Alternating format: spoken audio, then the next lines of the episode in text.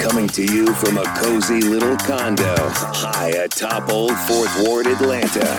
Welcome, Welcome to The Ron Show on America One Radio.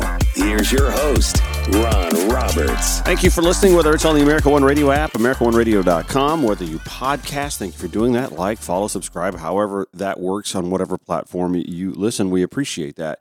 We'll start today's show with still a very hot topic here locally throughout the state of Georgia, and that is immigration, immigration reform, immigration enforcement at the local level in cities like Athens Clarke, which is deemed to be a sanctuary city. There is reporting from Michelle Baruchman in the Atlanta Journal Constitution yesterday, and I have some audio from the uh, House Public Safety and Homeland Security Subcommittee that we'll get to that uh, lays a lot of this out. Uh, Michelle reports that Georgia law already restricts cities and counties from adopting a quote sanctuary policy where local officials give safe harbor to people who are living in the country without legal permission. However, House Bill 1105, sponsored by Republican State Representative Jesse Petrea, would build upon that restriction by imposing penalties on sheriffs and jailers who do not cooperate with federal immigration agents when someone in custody is not a U.S. citizen. Now, I'll talk to you a little bit about the trouble with that because in a lot of cases, the problem isn't so much local law enforcement not holding someone, detaining them long enough to serve the sentence for whatever it is they've been arrested for. It's the timeliness with federal agents to come and apprehend the undocumented person. So you're dealing with local law enforcement and jails, county prisons that in many cases are already overcrowded and lacking in the funds to continue housing folks beyond their sentence. And there's also you know, a question of civil rights and human rights. But when you let immigration officials know you have someone that may be of concern or question but you've done the background and don't see any reason to hold them any longer than they already have to have been for whatever infraction you pulled them over for or brought them in for. And the federal immigration folks don't come to get that person. What are you to do? Back to the article officers are supposed to communicate with the U.S. Immigration and Customs Enforcement Agency when someone who has been sent to jail is found to have entered the country illegally and hold them if enforcement officials send a warrant. But some cities, such as Athens Clarke County, limit their coordination and refuse to keep people in jail after completing their sentences to make it harder for federal authorities to deport them. Petrea, who represents Savannah, filed a bill in January, but it has gained momentum following the death of nursing student Laken Riley, who was found unconscious Thursday on a trail in the University of Georgia's campus hours after she went for a run. By the way, we have uh, some news about the University of Georgia spending some money to upgrade their security. We'll talk about that in a little bit. The suspect charged in her death, Jose Antonio Ibarra, lives in Athens but is not a U.S. citizen. Authorities say he entered the U.S. illegally in 2022 and was previously arrested in New York. In the wake of the news, Georgia Republicans have vowed to pursue additional measures to target illegal immigration in the state and are reinforcing legislation already under consideration. So, I'm going to spend a little time zeroing in on one particular part of this bill that uh, I find pretty noteworthy, and it's putting some whistleblower type culture into law enforcement. And listen, you're you're you're listening to someone who believes that uh, law enforcement should be held accountable for when they violate law, for when they violate human rights, civil rights. Uh, this one is interesting. Take a listen to this provision of the bill, House Bill 1105, that uh, Jesse Petrea introduced yesterday. As you read on down from line 89 forward, it is currently the law in this state that when a person is confined in a jail in this state, county or municipality or any other regional authority jail, it is the law that a reasonable effort must be made to determine the nationality of the person so confined, and that when a, any foreign national is confined for any period, the law says, a reasonable effort must be made to verify that such foreign national has been lawfully admitted to the United States. It goes on in line 99 to explain that if that is not the case, they must be reported to the federal government through the LESC, the Law Enforcement Law Enforcement Support Center that we've discussed here before of the United States Department of Homeland Security. So, that is the job today of every sheriff in this state. What I learned a year ago and what has been testified to in this committee is that maybe half of our sheriffs are following that law today. That is unfortunate, and that's what we're trying to address here. So on line 103, uh, you'll see exactly beginning how we do this process. The process, everything else is basically about the process. So this is how the sheriff is to report what data they gather, all of that, as I explained in previous uh, testimony here, is the, is the process that was established by the Sheriff's Association in 2006 when the law was passed. They were tasked with the role of creating the process for how they do this, accepting full well and training in that this is a requirement. We've taken that language and put it in the statute to make it very clear. It came from there. On line 185, you see, getting down to the meat of that section, on K, you'll see line 185. It is the duty of the jail officer to maintain in each inmate's file a record of all communication with the United States Immigration and Customs Enforcement Division of the Department of Homeland Security. We cannot know if a sheriff is doing this if he's not able to prove it and I'll just point that out on line 185. And finally, Mr. Chairman, on this section, one, line 194, I want to speak to a change here. Line 184 and 194 is the same. It shall be unlawful for any jailer to violate any provision of this code section. On line 195, a first violation of this code section shall be considered a violation of oath of office. That is language that has been added in lieu of a misdemeanor of high and aggravated nature. That has been added at the request of the Sheriff's Association. We are doing so. And then on line 196, you will see a person found guilty of repeated violations of this code section shall be punished for a misdemeanor of high and aggravated nature. Mm. So we've moved that back to the second offense, and the first offense, Mr. Chairman, would be a violation of oath of office. Back to Michelle Baruchman's reporting on this. Uh, uh, Jesse Petrea's bill would also change the mission of the General Assembly from encouraging to requiring law enforcement to work with federal authorities regarding immigration issues. It also would permit peace officers, including troopers in the Georgia State Patrol, to arrest with probable cause any person suspected of being in the country illegally. There's always a, a spirited debate back and forth about the necessity or the violation of law in the existence of sanctuary cities in the first place. Uh, according to the uh, American Immigration Council, uh, many jurisdictions adopt sanctuary policies uh, for reasons such as a desire to strengthen relations between local law enforcement and communities with large numbers of immigrants by allowing immigrants to work with police in reporting and investigating crimes without fear of retribution or possible deportation. As a matter of fact, we have no idea if the very nature of the finding and arresting Jose Antonio Ibarra might not have been by means of cooperation from others in Athens Clarke County who may have been here without documentation. Now back to Athens Clarke County and the University of Georgia, WXIA TV 11 Alive reporting last night. And tonight, in response to her death, the university is now going to be rolling out a new $7 million public safety plan. So here are three of the highlights for you tonight. First, a permanent 20% increase to the University of Georgia Police Department budget to help add more officers on campus and to boost recruitment and retention. Next, new perimeter fencing in several areas around the 760 acre campus. And finally, more security cameras and lighting upgrades. The upgrades include blue light call boxes license plate readers, and more crosswalks, particularly near residence halls with high foot traffic. The university says it also plans to convert 400 lights on campus to LED to produce brighter lighting at night.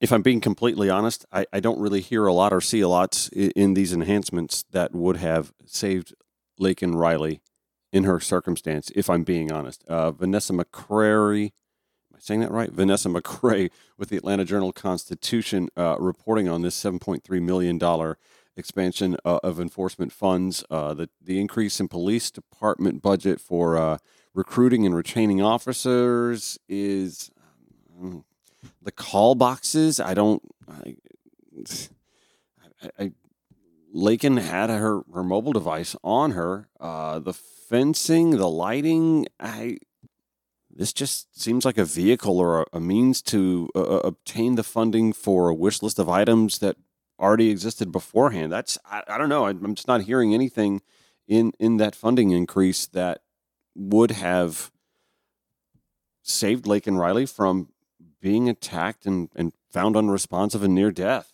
I got a, uh, direct message yesterday from uh, a woman. What was her name? Pam. Uh, Pam, uh, wanting to challenge me uh, why I have the stances that I have with regard to this country's immigration policy. And of course, you, you know, when someone comes at you, and, and Pam sort of came at me, uh, they come at you with, you know, attacks that are, you know, not based in reality. Uh, she, uh, in fact, accused me of being okay with 12 million unvetted people from all over the world walking across our border, and and I'm not I'm not okay with that. I went ahead and responded to her and, and stated that you know I, I well you know here's the thing. Um, I, ha- I have I, I think very valid, and I think you know those on the left, those on the center left, and those on the far left have valid reasons for having the positions that we do on immigration. And we respond to, I call them solutions, they're not, on the right, that don't solve the crisis, that don't solve the problem, they don't solve the migration. I've talked a lot in recent weeks about root causation and how since February of 2021, a month, uh, less than a month into office, the Biden Harris administration has been working on addressing root causation. To me, that is the solution. Uh, I'm going to spend a little bit of time in the next segment reviewing what it is that the Biden Harris administration and uh, in my own personal you know mindset uh, sees as solutions to solving our immigration crisis and perhaps preventing dangerous people from coming to this country illegally. Trust me, we already have enough of our own, right? that's the that's the thing that's sort of missing here. We this this isn't just something that happens because someone who's undocumented is here. Uh, anyway, we'll go over all that. Um, just a quick review of the mindset when the Ron Show returns on the America One Radio app, AmericaOneRadio.com, or wherever you podcast. Welcome back. My name is Ron Roberts, host of the Ron Show, and I get uh, challenged all the con- all the time on social media uh, when I take positions that uh, you know may not be of the mainstream, and uh, I mean, I, I, guess that's to be expected in some shape, form, or fashion, right? I'm not just here to regurgitate talking points that uh, everyone believes. Otherwise, what would make this show, this podcast, unique, right? Um, so I was challenged a little bit when I was uh, chiming in. Whose thread was this? I'm sure it was somebody like uh, Erick Erickson. There it is. uh, when uh, and Erick has been, uh, you know, very vocal and, and, outspoken since the tragic death of the 22 year old nursing student Laken Riley in Athens, Georgia, as is to be expected from conservative circles. Uh, I don't personally believe that their reaction is necessarily uh, vitriolic because of xenophobia but I do think that a lot of conservative policies, and, and let me just let's put that to the side. I think that there are elements of xenophobia, white nationalism, obviously, uh, within conservative circles. And I'm not saying that that's the principal driver of policy, but I do think that the elements within their overall ideological mindset, uh, I, I, think it stems from some of that.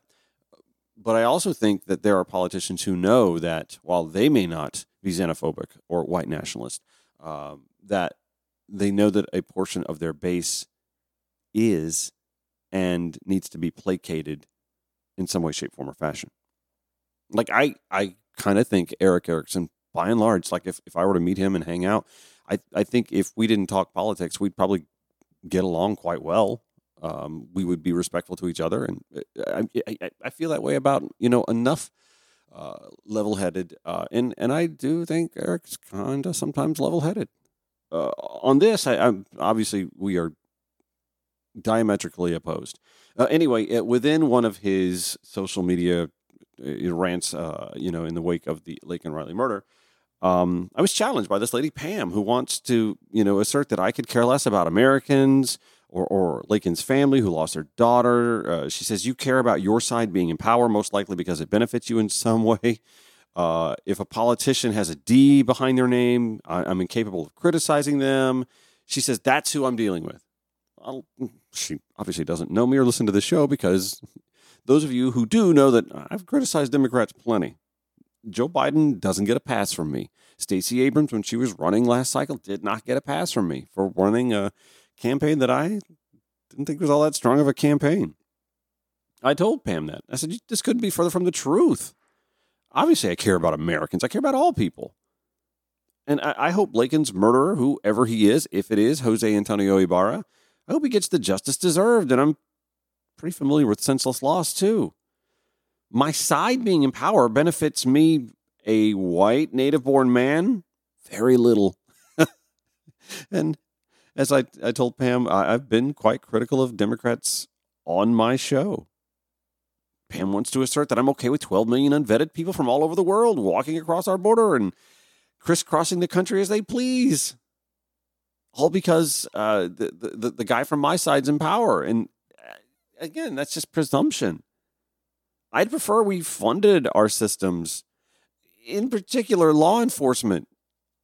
We we have jail overcrowding all over the country because we, we can't agree that some crimes don't or shouldn't result in people being jailed.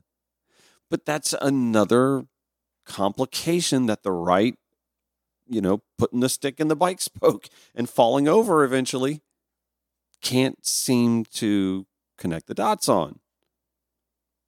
But I, I also believe that, you know, our system deserves to have tangible pathways for citizenship. Of course, it should be somewhat difficult to become an American citizen. It should also be somewhat easy to at least get processed. But I also believe that as a country, we bear some responsibility.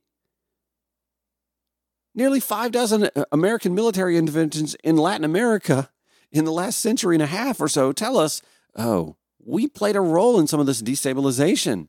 And, and that's, that's what it comes right down to. In my mind, there are two truths. In many ways, first truth, we broke it and need to fix it.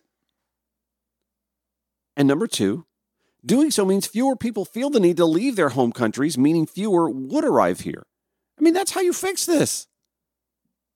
I also find that there are two prevailing thoughts within the conservative political culture in this country. The one being, again, the white nationalism, uh, you know, undertone, the the fear of the replacement, the, the great replacement theory, the fear that uh, white American culture is going to be replaced by something less familiar to that white Protestant heteronormative culture. Then there's also the political uh, survival instinct on the right that there's this mindset that Democrats are trying to be permissive about allowing people who are brown or black coming into this country because that's going to turn out more liberal or progressive voters. The funny thing is, Hispanic people in general tend to be Catholic and thus somewhat, if not overtly religious, and socially conservative. There's the economic impact. In, in fact, immigrant workers, according to the Washington Post, recovered much faster than native born workers from the pandemic's disruptions, and many saw some of the largest wage gains in industries eager to hire. Let me spell out why that is. It's not because companies, businesses, employers are just being kinder to immigrants because they're liberal. No, immigrants in many w- cases work jobs that native born Americans won't. This again is the the stick in the the the, the, the poking the stick in the bike spoke that you're that you're writing thing. We legislated ourselves into a bit of a corner by attacking undocumented immigration that in many forms works in food production or agriculture and we're screaming about the cost of groceries. Another thing you'll learn about me, the liberal progressive, is that I take the stance that if you don't want stray cats on your porch all the time, stop putting out the kibble. But Ron, you're a cat guy. My point is go after those who are illegally hiring. Why aren't we doing that? Well, those folks tend to have deeper pockets. Folks who have deeper pockets tend to vote. Uh, back after this. Want to be on the show? Have a cause or campaign you'd like to speak up for? Email Ron at ronshowatl.com or call 404 919 2725. The Ron Show on America One Radio. You know, one of the cool things about getting older is you can just say shit and people go, oh, that's just so and so. Isn't that endearing? Susan Titus has captivated a lot of the political world by just saying what's on her mind yesterday. Here is this Michigan voter, retired professor, 80 year old Susan Titus. NATO is a bulwark against uh, Russian aggression. Uh, and he he was ready to walk out of that. There are other ways he he treated the people of Muslim uh, religious background. Uh, his uh, dirty mouth uh, I think he's pretty much an asshole, uh, to, to coin a phrase. Um, and it's terrifying to, to me um, at 80 uh, to think that he would be one of the last presidents. Uh, he could decimate social programs that I've been committed to and worked on for a very long time uh, in and so there's a whole variety, as well as his his personal way of dealing with uh, people and the world. that is retired professor, 80 year old. Hey, 80 and still sharp as a tack. I'm just saying. Susan Titus, a Michigan voter who uh, NBC News got some woman on the street uh, uh commentary from. By the way, uh, Joe Biden received uh, so far, it looks like 81.8% of the vote in Michigan. The media cannot stop fawning over the uncommitted percentage, which I think speaks more to the other candidates on the ticket. Uh, Marianne Williamson, who we've had on the show, lovely lady, um, and Dean Phillips who finished behind Marianne Williamson. Marianne, for her part, by the way, is unsuspending her campaign. My guess is there's some money that needs to be paid, and she needs to fund her. I, I just guessing, just guessing. Um, anyway, she received three percent of the vote. Dean Phillips two point seven percent. Uncommitted, thirteen point three percent of the vote. The media is giving a lot of oxygen to the uncommitted thing. Okay, that that's fine. But l- let's give this some proper perspective. Joe Biden got 81%, 81.1%. It looks like that, that's not, that, that could fluctuate. There's still numbers to come in. 81.8% of the Michigan vote. Let's go back to 2012. Barack Obama, the incumbent Democrat running for reelection in 2012 in Michigan on May 5th, 2012, 89.3%. Only 8.2% more than the incumbent Joe Biden got. And Barack Obama wasn't in his 80s. I happen to think that there's just a lot of fluff when it comes to discussing the uncommitted portion of the Michigan base. And, and listen, I'm not unconcerned. A lot of Democrats are unconcerned. I'm very concerned about any peel off uh, of uh, the mosaic that is the moderate, liberal, progressive voting bloc. Very concerned because we win by razor thin margins in states like Michigan and Pennsylvania. I if I'm a in fact if I were a betting man I would tell you that I don't see how I just don't see a path where Joe Biden wins the state of Georgia and as much as that makes me nauseous to think that I live in a state where people will turn to the man Susan Titus says is kind of an asshole who is ready to leave NATO and abandon our allies. And, and that's not even like among the, the worst of the, the transgressions that come out of that man's mouth that concern me about him being president again. Uh, it, it, it sickens me that I live in a state. I love my state. I, I'm so proud of Georgia and, and how far this state has come and how cosmopolitan Metro Atlanta is and how beautiful the mountains are and how amazing a city Savannah is, how my hometown of Augusta has just grown by leaps and bounds, and my own hometown, little old Grovetown, Georgia, is just a booming little bedroom community of more than ten thousand. When it was maybe three thousand when I was a kid there. I'm so proud of this state, and yet I was really proud in 2020 because I thought, oh, maybe we've turned a corner.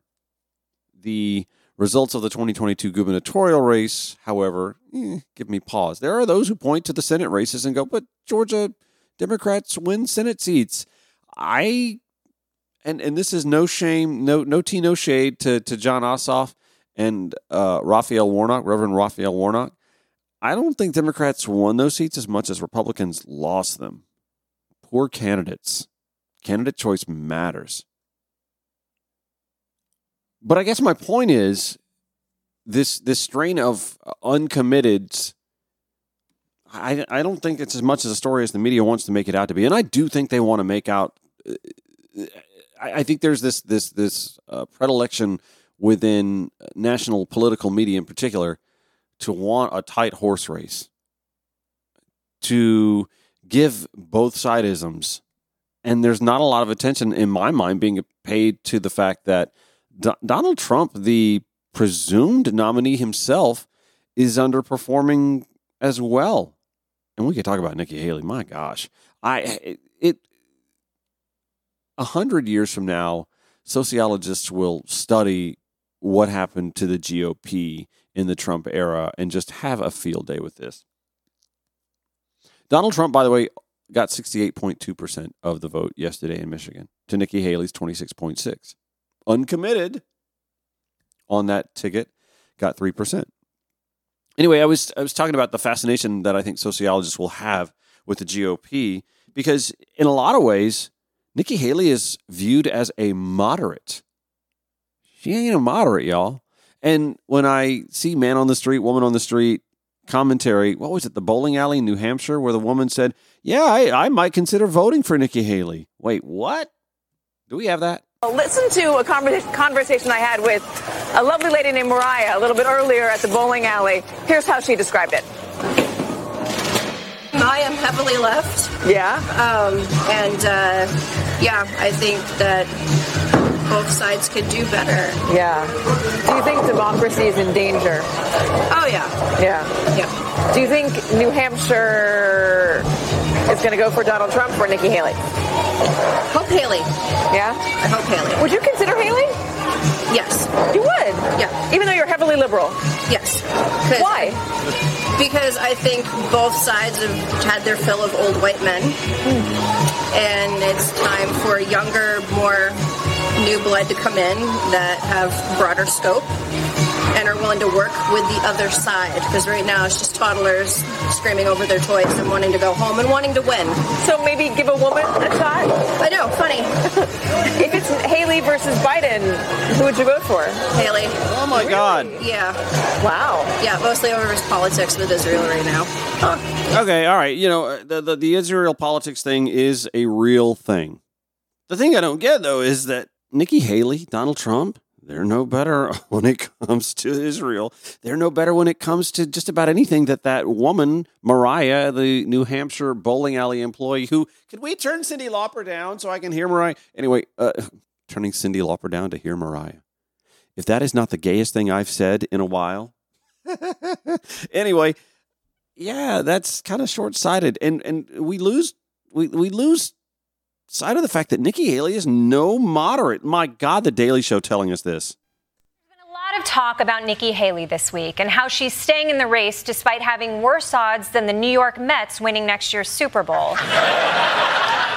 I have to say, I'm actually glad she's staying in the race because even if you don't agree with her politics, she still really pisses Donald Trump off. There's and that. that's a beautiful thing. Yes. All right, so listen, I got to take a quick break, but when I come back, I want to give you a little bit more of this piece from Comedy Central's Daily Show of all things. I know people laugh, oh, you left us, you're learning from the Daily Show. You know, there's a, a lot of truth in humor, and sometimes the reason we laugh is because the truth is so obvious, right? Nikki Haley's not a moderate, and we need to remind ourselves and those of us within our own camp that that is the case. I'll make that case for you in minutes when the Ron Show returns on the American One Radio app, AmericanOneRadio.com, wherever you podcast. So we're in the home stretch. Thank you for listening to the Ron Show. So I was watching The Daily Show one day last week, and I kind of put a thumbtack in this segment because I, I need to get around back to this because I think this is a valid point. There are a lot of folks who are looking, and listen, arguably on the left, we, we heard from Mariah, the New Hampshire bowling alley employee, or was she a patron? She was sort of dressed either way, right? Um, sorry, I don't mean to take a shot at bowlers. I actually enjoy bowling. My hand doesn't, but uh, I do. Um, no, there there are a lot of folks who are kind of looking. We're we're so focused in the media, I think, on the uncommitted voter that actually really didn't put all that much of a dent in Joe Biden's numbers in Michigan. I think the dent in Joe Biden's numbers would come from Nikki Haley. And there's some scuttlebutt about maybe Nikki Haley will be that um, what's it, the no labels candidate or the uh, uh, the the one who makes the uh, the run at the independent. I mean, she's not pulling enough Republican voters. And again, I think sociologists will have a field day with this hundred years from now. What happened to conservative voters who flocked to Donald Trump, who is not a conservative? When Nikki Haley actually is, she is more conservative than Donald Trump, and yet this man, this cult of personality, has just totally swept over the uh, controls of the GOP. Nikki Haley is the more conservative candidate, and yet she is not getting any traction whatsoever. Of course, famously, not even in her own home state. So uh, I, I want to go back to this uh, Daily Show segment from last week where they definitely point out that Nikki Haley is the more conservative candidate, and anybody who is thinking left of center about voting for her whether it be in the primary, okay, okay, I get it. You're you're trying to dilute Donald Trump's power, I guess, to avoid a catastrophe. But Nikki Haley versus Joe Biden, and you choose Nikki Haley if you're left of center, what are you doing? I have to say, I'm actually glad she's staying in the race because even if you don't agree with her politics, she's still really pisses Donald Trump off. And that's a beautiful thing. Right, right, right. She is clearly on his enemies list, along with the law and waistbands. But she's not just the only Trump alternative in the GOP race. According to the media, she's also the only moderate one. Nikki Haley has sort of this moderate, old school Republicanism. She's become the candidate of the moderates. A moderate candidate like Nikki Haley, who is increasingly an outsider in the Republican Party. Yes, obviously, Nikki Haley is a moderate. It's something that everybody knows, like Joe Biden is old, or RFK is a biohazard, or Tim Scott is crying on the inside. it's just a fact that nobody disputes. But is it a fact? Is Nikki Haley the moderate in the race? Because when you actually take a look at her policies, they aren't that different from Trump. She also wants to build the wall. She also wants mass deportations. She's also opposed to Obamacare and the Paris Climate Accords. And in fact, on abortion, she's even more extreme than Trump. Yes. She supports a national ban after six weeks yes. before most women even know that they're pregnant. At six weeks, the symptoms are fatigue and stomach issues, and women can't take a pregnancy test every time they get bubble guts. she doesn't care about women's issues, it's that she has a very unmoderate idea of what women's issues are. The idea that we have biological boys playing in girls' sports, it is the women's issue of our time. Really, Nikki? That's the women's issue of our time? Not abortion access or equal pay or even how to part your hair so teens don't bully you?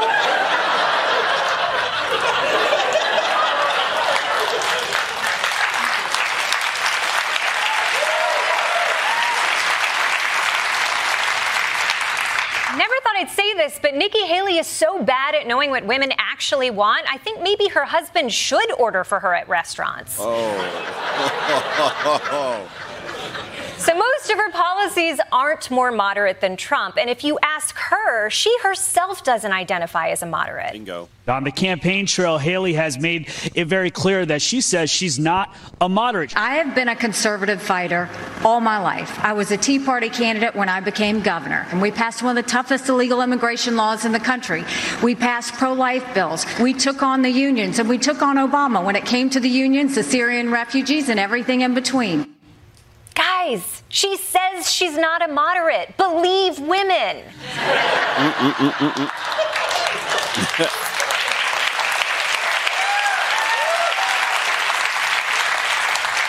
So, again, if she doesn't say she's a moderate and her policies aren't moderate, why is everyone calling her a moderate?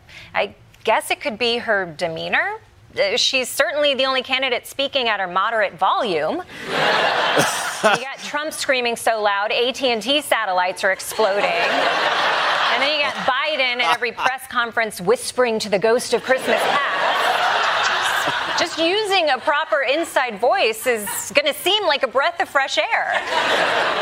But that can't be all of it. When it comes down to it, there's only one real difference between Nikki Haley and Donald Trump that's getting her this label. Do I think Joe Biden is the legitimate president? Yes. That's it. That is it. No, true. That's it. Wow, what a reasonable, middle of the road answer. the man who won the election won the election. But that's where we're at. That is the big split in the Republican Party today. Do you think Joe Biden won the election, or did you take a shit on Nancy Pelosi's desk? All right, enough about that. Listen, I, I, I, I could sit here and report on some of the court stuff yesterday. Uh, Terrance Bradley, who is Nathan Wade's uh, former law partner and divorce attorney. Here's the here's the gist of what you needed to know from yesterday's hearing. Nathan Wade were in a romantic relationship, correct? Correct. And um, it began at the time that they were both municipal court judges, correct? I Objection, Your Honor, based on privilege. That would be covered in the attorney-client privilege. okay overruled. I do not have knowledge of it starting um, or when it started. Um, Judge, you told me that it started when they were both municipal court judges, though, correct? That is incorrect.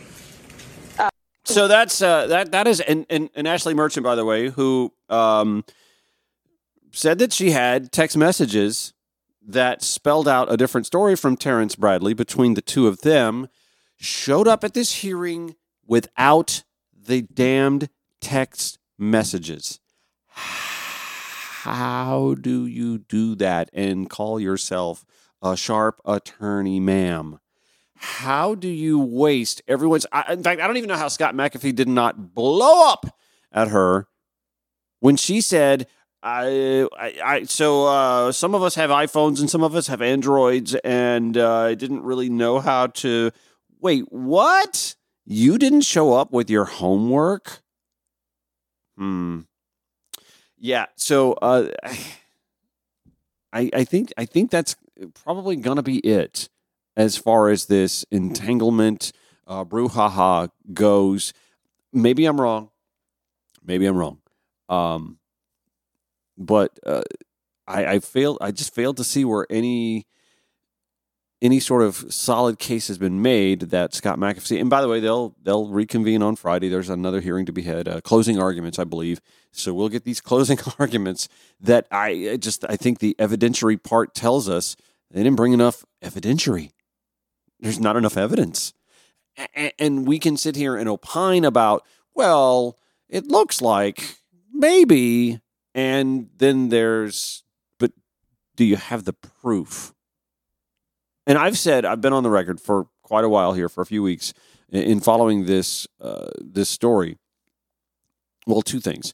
One, this is obviously a distraction, just some way to delay the trials from going forward because the case. Let's give Fani Willis and her office this much credit. Nathan Wade as well. The case is really strong. Otherwise, you wouldn't have four co conspirators who've already pled guilty and taken lesser charges, lesser punishment because they're cooperating. That's the that's the blood in the water for Trump and his uh, remaining co-conspirators. They know they're kind of f***ed. No, the, the case is very strong. This is a distraction. This is a delay tactic.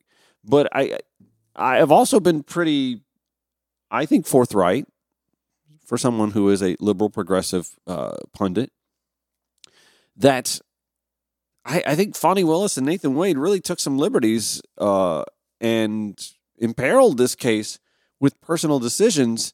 And I mean, at the very least, while you can't ever dictate when someone starts dating and when someone stopped dating, and uh, I think the valid case was made that Fani actually tried to hire other people ahead of Nathan Wade, a former governor of the state of Georgia, for crying out loud who went and testified that that is the case, swore an oath, under oath that yeah, she came to me and I I'm too busy and I really don't like having personal security like I did when I was governor. I kind of don't want to deal with the the, the guff, which uh, by the way speaks volumes for where MAGA culture is right now. When a former good old boy governor, I mean he's he's I mean he's a moderate. He was a moderate.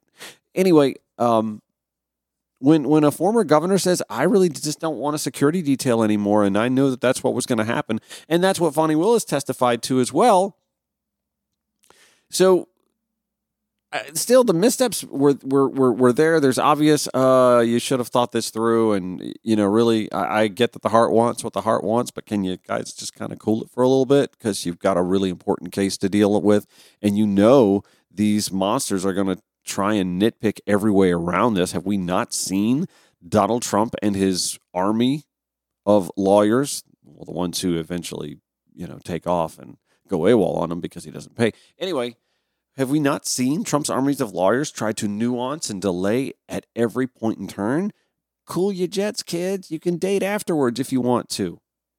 And and the money thing, I, I, I said from from the outset, oh, I thought Nathan Wade was in a lot of trouble or put Fani in a lot of trouble when he said he didn't have receipts and that she paid cash because at that point in time, oh, well, then obviously Fani Willis should have bank records that show she goes to an ATM machine to get this cash. And then Fani says, no, it's in my mattress. Believe it or not, I and and I can understand why people wouldn't believe it it's hard to disprove. And that's where all of these cases just come asunder. They just crumble under the weight of inability to prove. And yesterday, I think, pretty much summed that up. I don't think we're going to have any new things pop. I mean, maybe we will. We've got till Friday, and it is only Wednesday. But I think uh, at the end of closing arguments, I think Scott McAfee's decision is going to be pretty swift, and uh, I think this case gets back on track, and we, then we can get back to paying attention to the actual case that the world is watching the state of Georgia uh, adjudicate. Right. All right. That is going to do it for the Ron Show. I'm running low on time, and I appreciate you for listening. Thank you for doing so. Back here, uh, we do the replay 5 to 6 p.m. on the American One Radio app, AmericanOneRadio.com, and of course, air weekdays 9 to 10 a.m. firsthand. You can also listen wherever you podcast. Show notes at RonShowATL.com. Have yourselves a great one. We'll see you tomorrow.